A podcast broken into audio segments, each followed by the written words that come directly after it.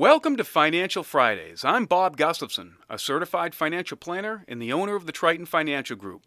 Each episode is an excerpt from my radio show, The Financial Focus, where we answer questions from our listeners.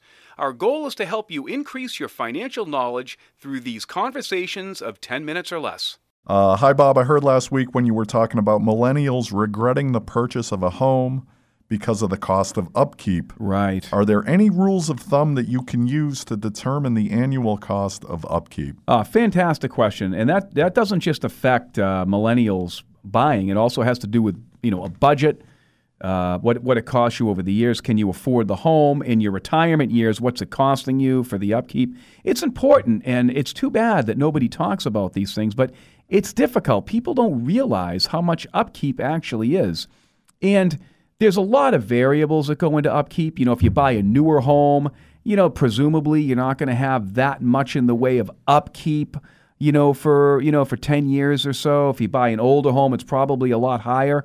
But a rule of thumb I've always used in trying to, you know, to, to, to build models to figure this thing out is basically you take the insurance replacement cost of your home and divide it by 40 um, if you use 40 if you have a newer home, and you use 30 if it's older. So the uh, the the two will give it'll give you a little spread there.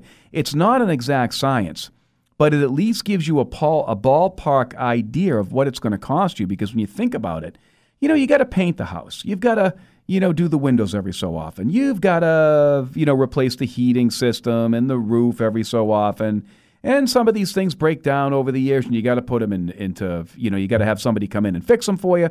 So there are, there's a lot of upkeep, and it's it's, it's more expensive than people realize because right now, when when the when the millennials buy a home, they don't figure anything into the upkeep, and that's the problem, and it's going to be there, and it becomes problematic because when you when you look at those numbers and what it actually costs you, and you say, "Geez, wow!" To you know, to you know to to keep up a three hundred thousand dollar home, it's like can be like ten grand a year or whatever that number might be. You start looking at that, breaking it down on a monthly basis, and that's money's not going into your four hundred one k or your five twenty nine plan to save for college, and now you're behind the eight ball. That's a problem. Right. That gets a little scary. So, cost wise. You know, right. I, I remember the uh, the rule of thumb being something like uh, ten percent of the. Uh, was it ten percent? I'm sorry. Five, probably five. Uh, you know, a lot of a uh, lot of a lot of banks when you're an investor, they they well, this is interesting, right? This is how the how the you know the the uh, private market works. You go for a loan for a commercial property, and one of the things they want you to do is they want to sh- you to to to show that you're putting money aside for maintenance and upkeep. And I think the number they use is five percent. Okay. I would think five percent would work now with the the housing market having grown over the last you know several years.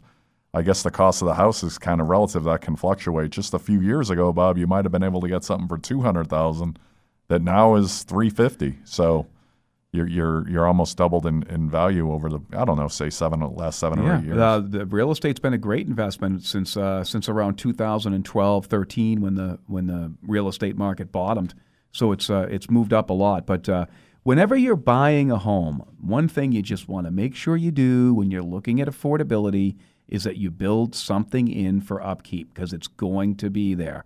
When you're in your, it's a good number to kind of have a grasp on and follow over the years because when you're in your retirement years and money starts to become an issue, you want to know what it's going to cost to upkeep that house over the next 20, 30 years of your retirement because it can be substantial.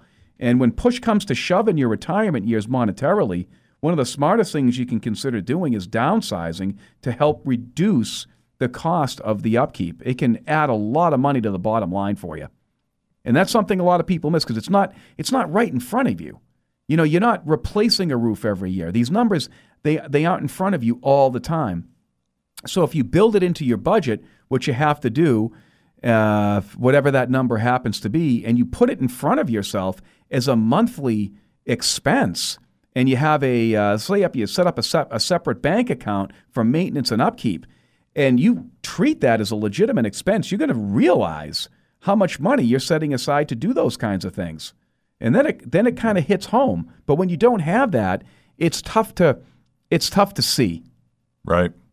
Yeah, Bobby, we've talked about it many times, and it, it, I'm a total convert. You know, the, the sooner you can get out ahead of, of downsizing, the better. All that money compounds. So you're saving money on upkeep, you're saving money on property taxes.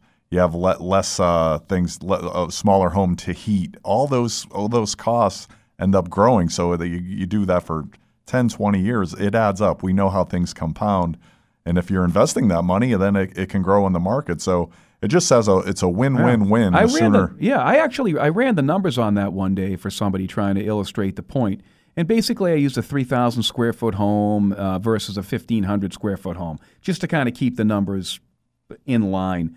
And if the if you kept the money in your investment portfolio over a 20 year period, 20 to 30 year period, the difference was about three to four hundred thousand dollars of what you would have in your investment portfolio by downsizing. Mm-hmm. Think about how far that can go. Sure, four hundred thousand dollars is amazing. Uh, so yeah, instead of doing trying to downsize late when you're, you're seventy, try to do it when you're sixty or fifty-five, even. You know, if you Right. can, if, assuming you know it, it all works out and you're in the point in your life where it makes sense.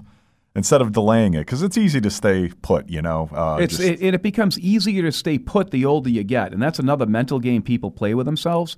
Is that I will you know move out of my house uh, when I really start to get old. Well, what happens is people don't do it, and because they as you as we age, part of the the natural progress the natural progression of the human mind on aging is to become resistant to making any changes.